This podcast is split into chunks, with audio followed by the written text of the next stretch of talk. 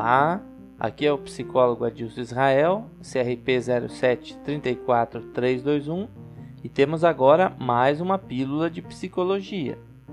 Hoje nós vamos falar sobre o toque. A gente sabe que rituais e manias, em alguma medida, fazem parte do nosso dia a dia.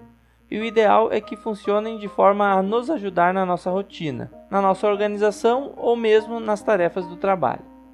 Só que a partir do momento que tais comportamentos aprisionam e controlam a nossa vida, causando sofrimento e prejuízos, sejam sociais, emocionais ou até físicos, podemos estar diante de um transtorno grave que requer tratamento, o transtorno obsessivo compulsivo, mais conhecido pela sua abreviação TOC. Mas observe bem que TOC, embora também tenha a situação de ser repetitivo, não deve ser confundido com um tique.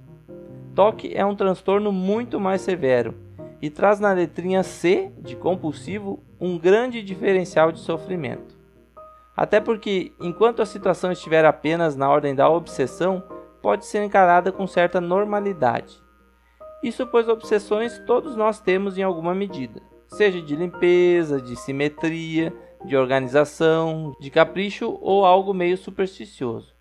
Mas quando adquire o caráter de compulsivo, incontrolável, então sim se estabelece o sofrimento e pode ser diagnosticado como TOC. O TOC é um transtorno mental caracterizado pela presença de ideias estranhas e incontroláveis que atormentam incessantemente o sujeito, pela constante luta contra esses pensamentos. Isto muitas vezes causa um sofrimento aliviado somente no momento em que o sujeito cede à compulsão e cumpre certos rituais ou realiza determinados atos. Esses pensamentos mágicos ou dúvidas cruéis, por assim dizer, aparecem e persistem de forma ruminante até dominar as ações da pessoa e impedirem que ela se comporte livremente. Estas situações são tão fortes e avassaladoras que, mesmo racionalizando o contexto, o sujeito não consegue resistir e o tormento só dá uma trégua quando a pessoa sucumbe e se entrega à compulsão. Há conflitos científicos quanto à possibilidade de cura, e o mais comum é que se fale apenas em abrandamento dos sintomas, para que o sujeito possa seguir com sua vida sem tantos prejuízos. É importante saber que esse transtorno é tão difícil e dolorido para a própria pessoa quanto é difícil para um leigo compreender tais comportamentos.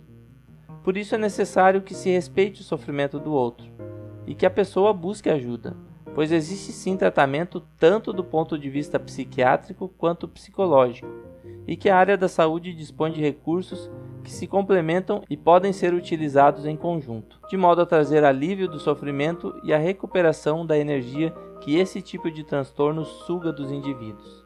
Abraço e até a próxima Pílula de Psicologia.